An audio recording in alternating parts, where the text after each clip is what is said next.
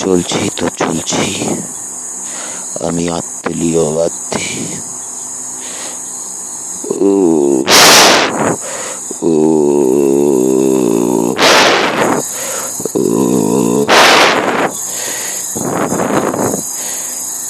হে god, এই মরুভূমির বুকে একটু কি জলের সন্ধান পাওয়া যাবে না? জলতৃষ্ণায় বুকটা বুকের ছাতি ফেটে যায়, বোধ করিস। যেদিকে তাকাই সেদিকে দুটো প্রান্ত শুধু বালি আর বালি।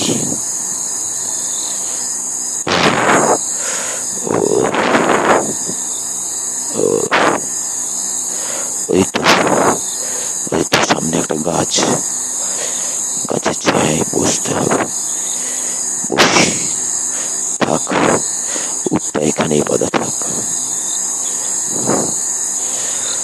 উঠের গায়ে যতটুকু জল ছিল সব জল শেষ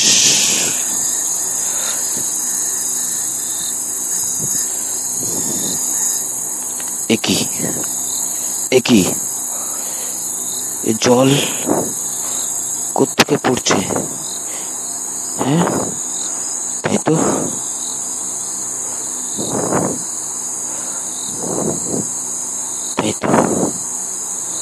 গাছের উপর থেকে টক টক করে জল পড়ছে। আহ, আহ,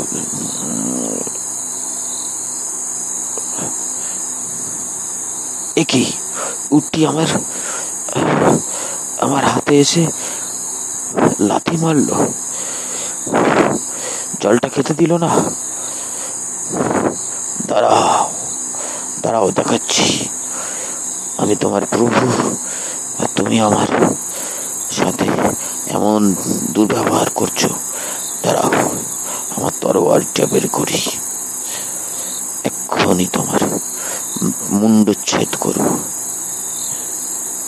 নাও।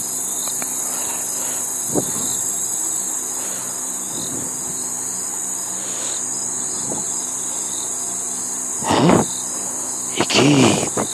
একি ও গাছের উপরে কি দেখছি আমি? গাছের উপর তো একটা অজগর।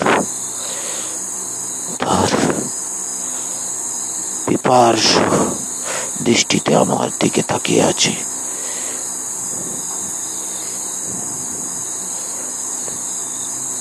মুখ থেকে অযোধ্যায় লালা ঝরছে। বিষ। হায় রে, হায় হায় হায়। হায় রে পাষণ্ড আমি, না বুঝে আমার প্রিয় উটটিকে আমি মেরে ফেললাম। আমি এখন যাব কি করে? কিভাবেই বা এই অথই সাহারা মরুভূমি আমি পার করব।